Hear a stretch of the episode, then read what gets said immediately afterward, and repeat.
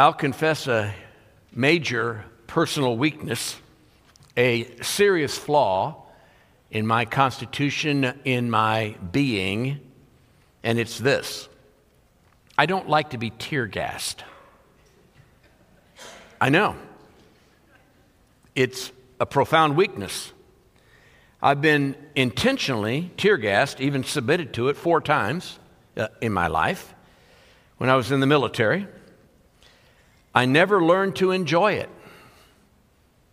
When I would go into the tear gas chamber, I would hold my breath after I was told to take off the mask for as long as possible.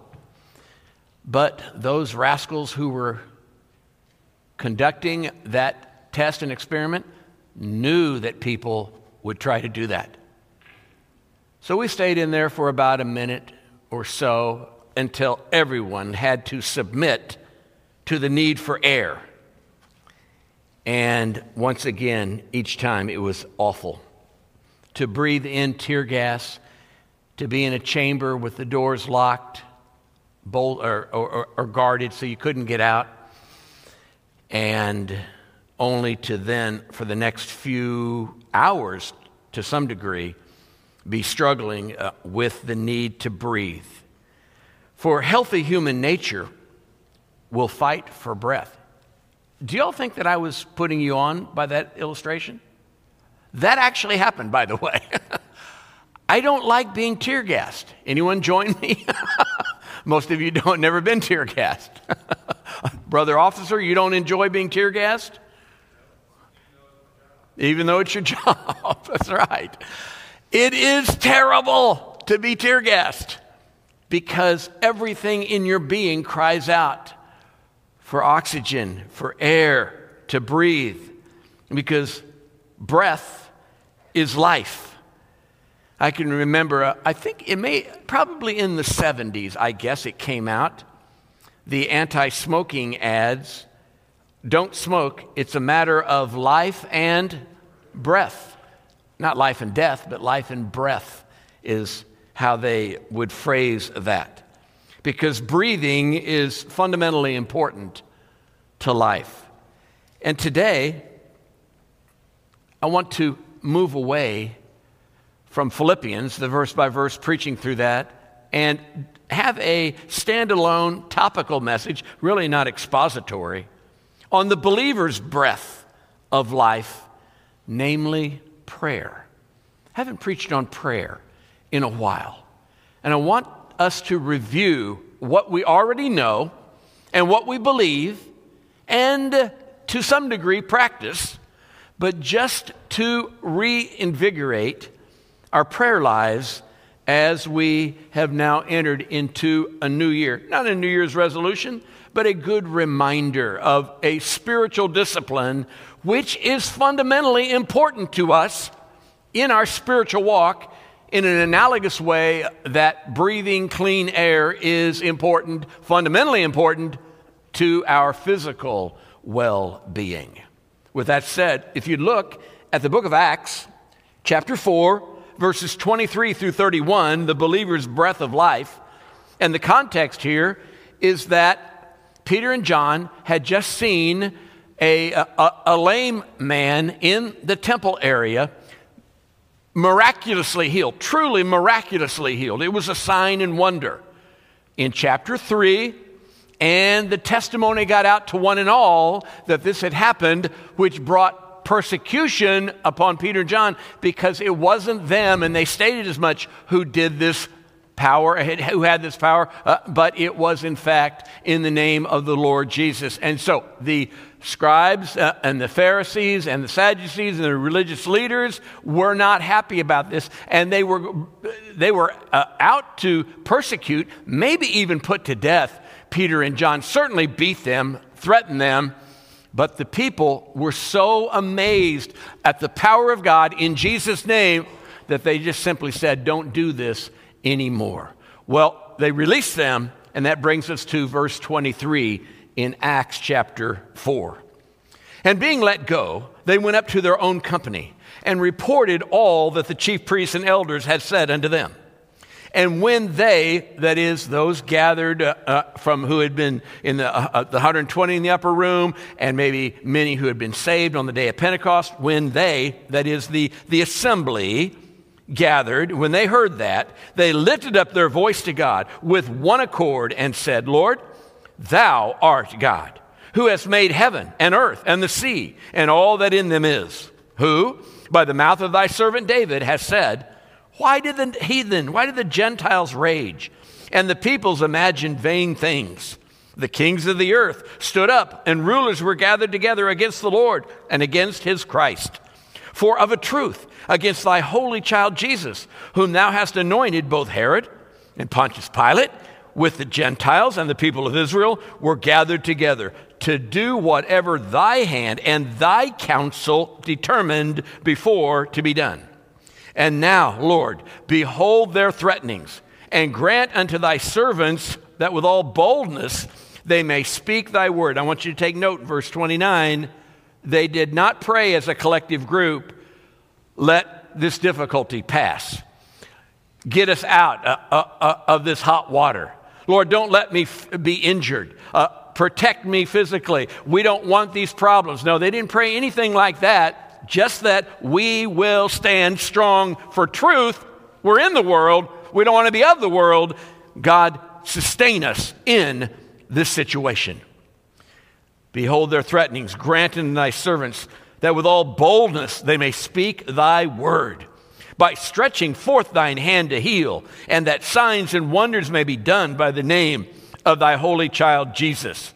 And when they had prayed, the place was shaken where they were assembled together, and they were all filled with the Holy Spirit, and they spoke the word of God with boldness. Again, a topical message on the believer's breath of life. And first of all, I want us to uh, understand and be reminded really of the necessity of the breath of life, the necessity of prayer. God's people are called to pray. From the very early chapters of the book of Genesis, Genesis uh, men and women began to call upon the name of the Lord, and that continues down to this very moment and all points in between. Uh, people, the people of God, are called to pray, to commune with the Lord. It is spiritual breathing uh, as I am pouring out my heart to the Lord uh, and, and, taking in uh, a fresh um, uh, measure of comfort, uh, a fresh uh, understanding from His Word uh, as the Spirit of God illuminates, shines the light in my spirit on the text of Scripture.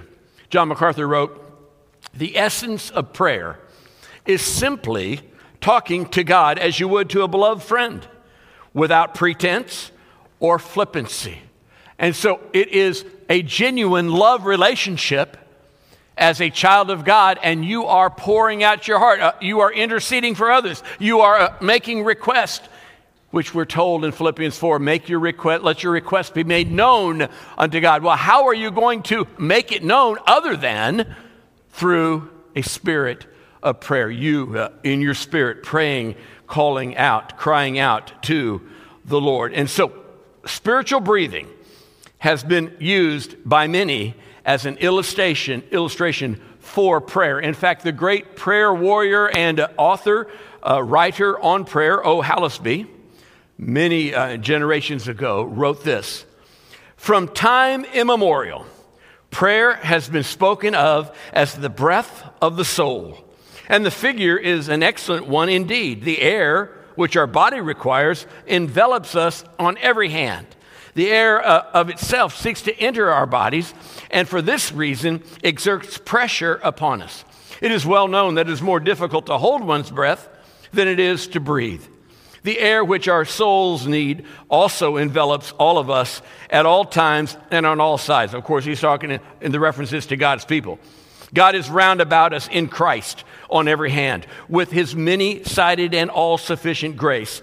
All we need to do is to open our hearts Prayer is the breath of the soul, the organ by which we receive Christ into our parched and withered hearts. And so, uh, clearly, Scripture and our experience in our walk with Christ scream at us, uh, uh, proclaim to us that prayer is a necessary uh, part of our Christian experience. In fact, prayer is the initial indication of spiritual life. Now, you think about it, uh, when a, a, baby is born, back before the days of stethoscopes, back before the days of fancy medical uh, equipment which could measure things, throughout time, the way that you knew the baby is alive and well and healthy is uh, by uh, that heavy breathing, crying, and, uh, uh and the more the baby, you'd even spank the baby, I guess. Uh, I don't think that's a, a, folklore. I think it actually took place. Uh, Dr. Sedley, do you spank babies in the, in the delivery, delivery room? I don't know if that's done. I'm not sure. Am I dreaming? Isn't that what's done? You kind of give a, give a little slap to, the, to the backside? I think that's, that's done. I don't think I'm dreaming that.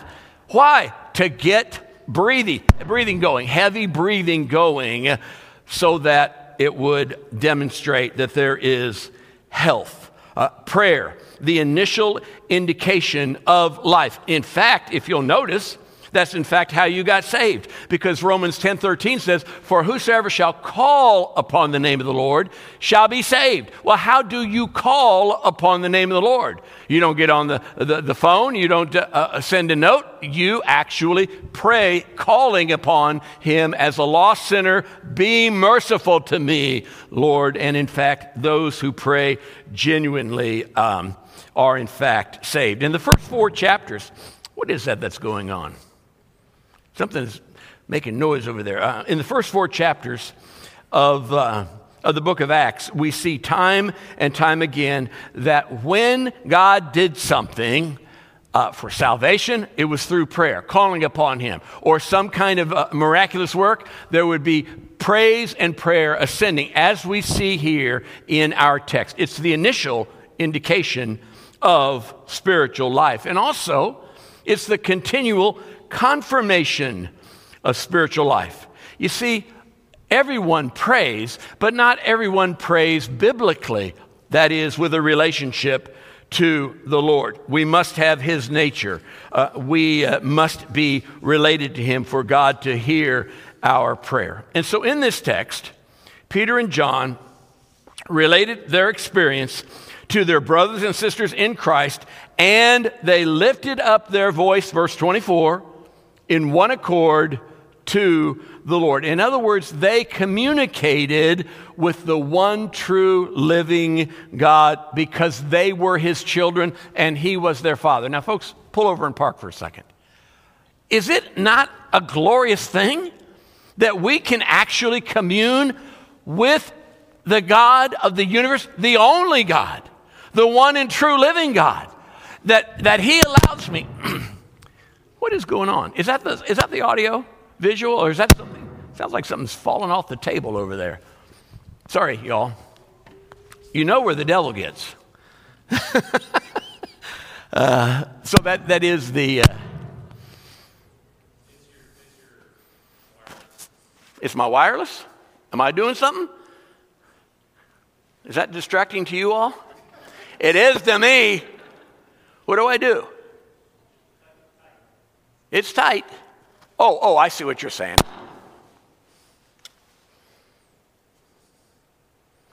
I know what I'll, I know what I'll do. I'll do this. I'll show the devil.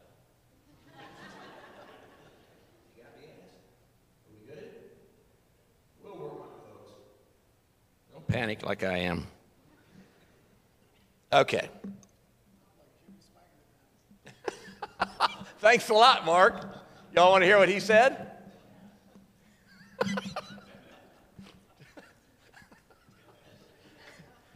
he said, Now I look like Jimmy Swaggart.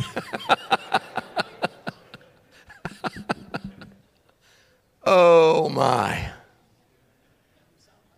Uh, let me get started here.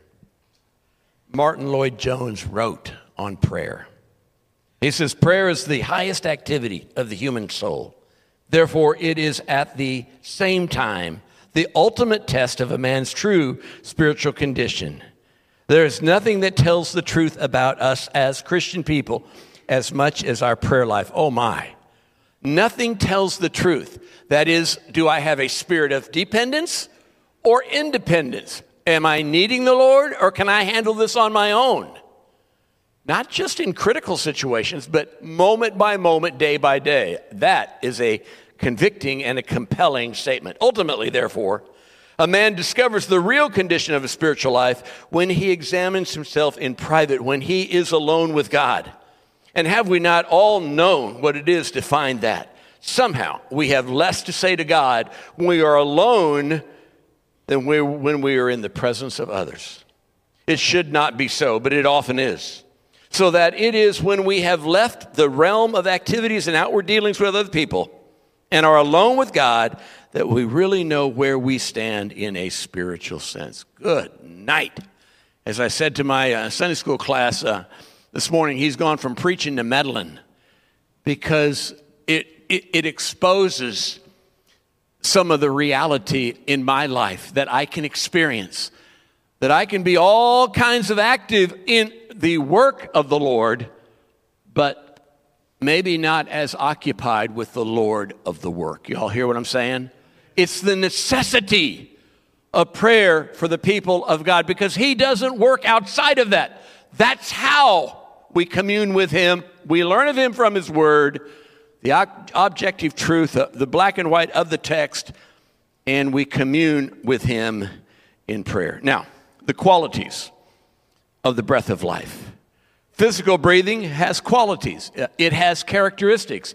It, there, are, there are things that you can know uh, about health, physical health, by evaluating the breathing? What's the uh, red blood cell count? Uh, uh, how, how's the oxygen uh, carbon dioxide exchange going on in the, uh, in the, on the molecule of the hemoglobin and in the alveoli of the air sacs?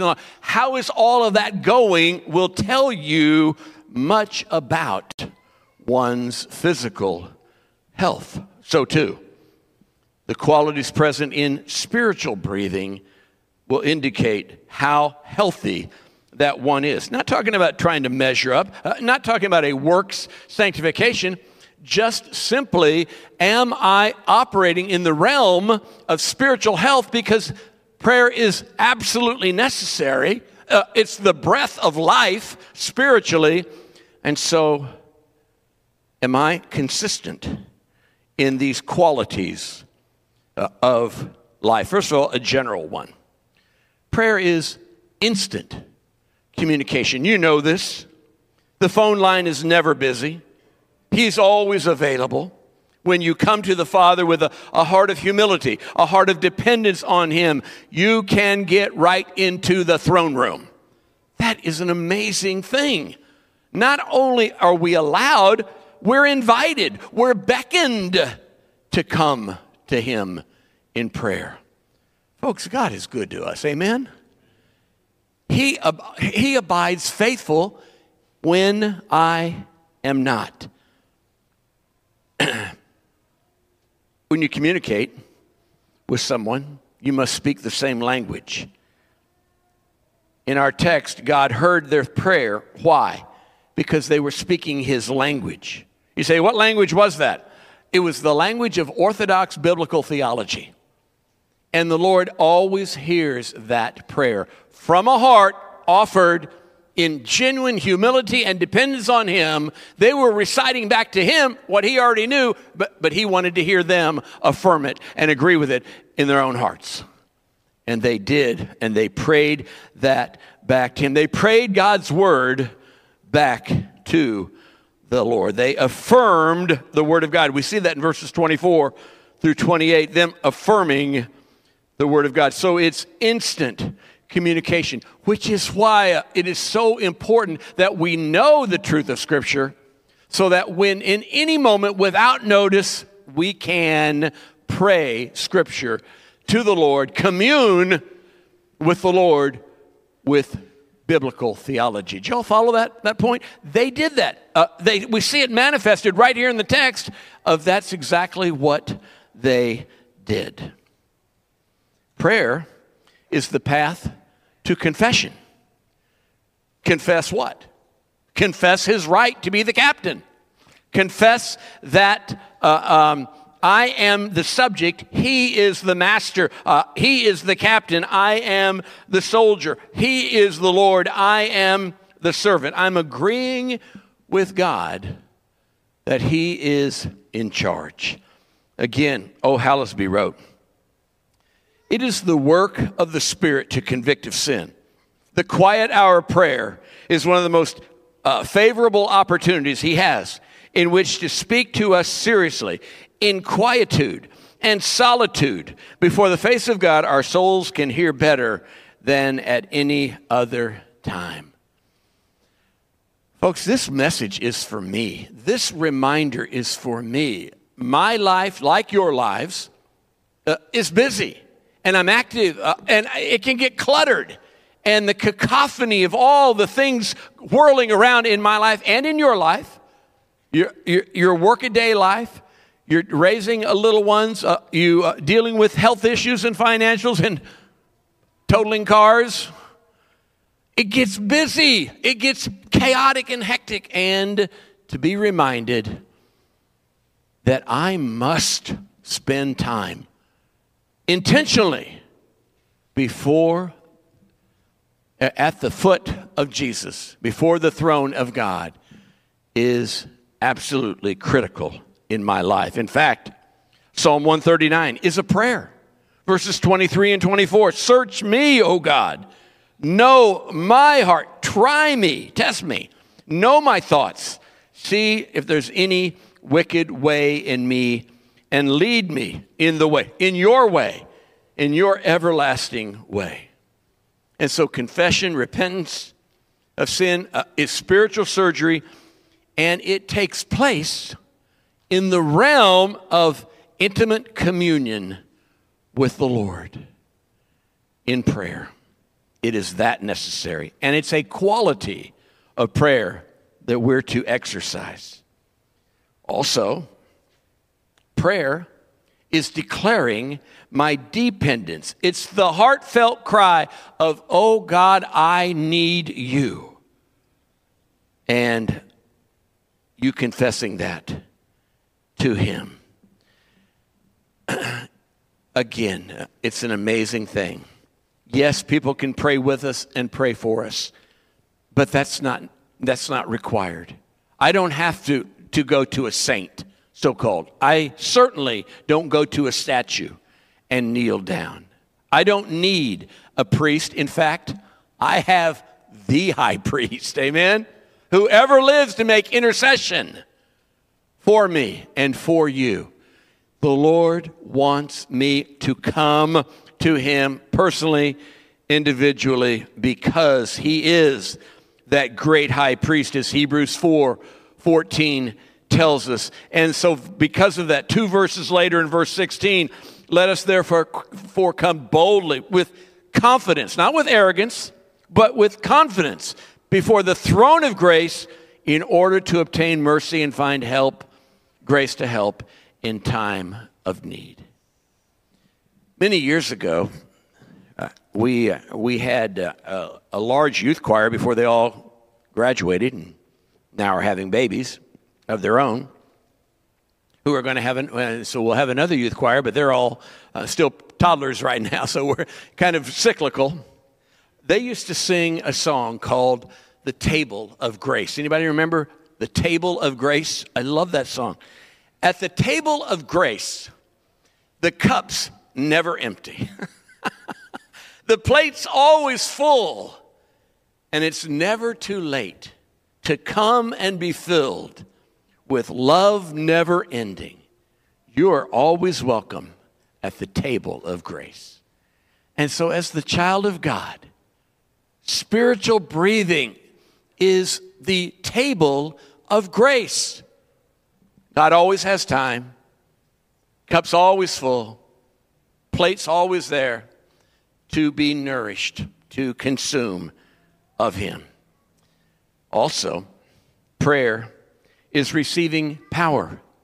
It's when I call upon Him in the moment of temptation. It's when I cry out to Him when the heart is breaking and all the other issues and difficulties of life that the Lord upholds me supports me, equips me for whatever I'm facing.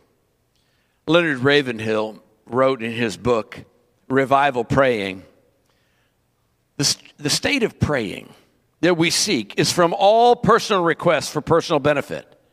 We are seeking to love, a love for the will of God among men, for the manifestation of the power of God among men, and for the recovery of the glory of God among men. What were they praying? Peter and John uh, and, and the assembly that were gathered, what were they praying? They were, in essence, praying, God, you and you alone are going to allow us to act and react in a way that there's no human answer for it. Don't you want that, people of God? That you will conduct your life in such a way that the only answer is the presence of the Lord in and through your life. To the degree that verse 31 said, when they had done this, when they had prayed, the place was shaken. So much uh, uh, of what I see and what I hear, and it's coming out more and more all the time um, with our friends down the street from here. So much of what is, is passed off uh, as spiritual power and uh, unction and all could be nothing more, uh, nothing less than human effort, ingenuity. And that could be said of, of us. That could be said of me as well. I don't want it to be. I want it to be unction from on high. Uh, you know what unction is? Unction is the power that God will place in you to accomplish whatever He wants to accomplish in you. I want that for myself. And I know that it will only come about as I am communing with Him. William Carey understood that. The great missionary, the missionary philosophy of William Carey was expect great things from God and attempt great things for God. Well, the only way that's going to come to pass is if I have His power flowing through my spiritual power that cannot be explained through human effort, ingenuity, strategy, planning, programming, or any such thing. But it is the power of the Lord resting upon a person, resting upon a congregation. Prayer is that vehicle. And then, of course, as you know, it's that vehicle for expressing adoration, praise, thanksgiving. We see that so many times in Scripture as we worship Him, as John 4 23 says, in spirit and in truth. It means that worship is not mechanical, it means that worship, adoring Him, is not something you go to a building and experience. It's what the believer, the child of God, should be experiencing, walking in that spirit of worship moment by moment, day by day. As it were, praying without ceasing means always having a prayer in your heart of, Lord, I love you. God, thank you.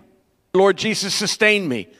Give me wisdom. Give me insight. Comfort my heart. You see, it's living in that vein, living in the sphere of expressing praise and adoration for the Lord. This was just a review, skimming the surface on the subject of prayer, but I want to ask you, as I've asked myself, how is your, how is my spiritual breathing these days? Is my prayer life consistent, fervent, vital? Or am I experiencing shortness of breath, difficulty in breathing?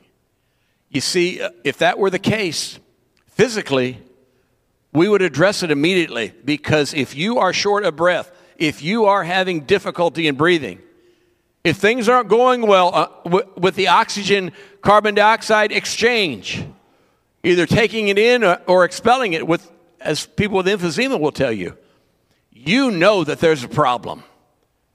It's guaranteed to get your attention, and it will mine as well.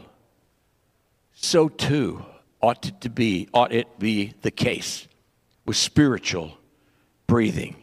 Is there a difficulty in that? If so, confess prayerlessness as sin. Well, of course it's sin because it's not following what the Lord has prescribed. Pray without ceasing, praying always. Don't be anxious, but in prayer, let your requests be made known unto God. Call upon the Lord, you shall be saved. Just example after example in Scripture where the problem is remedied through, or it's addressed through prayer. The problem may continue if it's cancer or the like, but the, the, uh, the way to address it is, in fact, by calling upon the Lord. Commit to that afresh and anew. To fervently seek the Lord in prayer as the early church did. Now, I didn't say anything that you didn't already know, my guess is. You already know, and I already knew this. I needed to be reminded of the urgency and of the importance. For the enemy would want me to say, Oh, yeah, I, I know that. That's, that's good. That's important. I'm going to get to that one. One of these days, I'm going to get to that. If you were not physically breathing well, you would not say, One of these days, I'm going to get to that. Can I get a witness?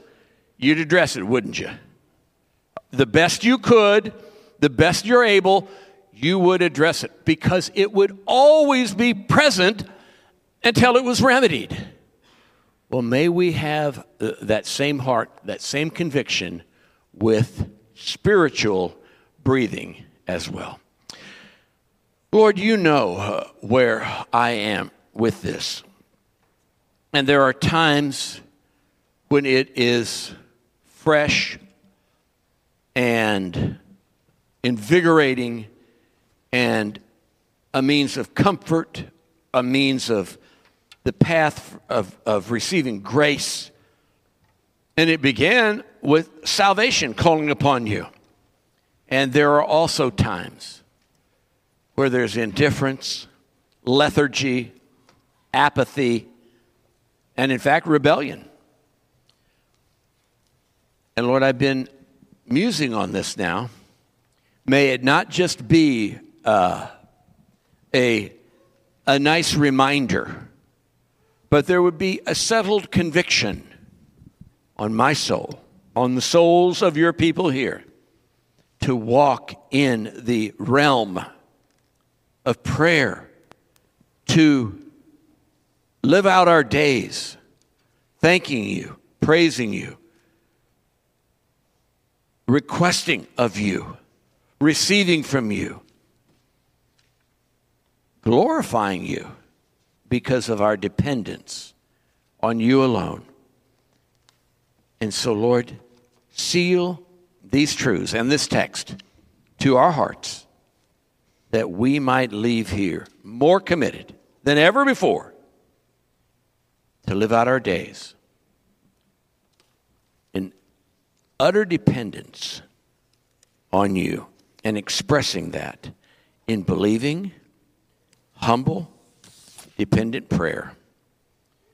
And you'll be glorified in that. We'll give you thanks, Lord Jesus.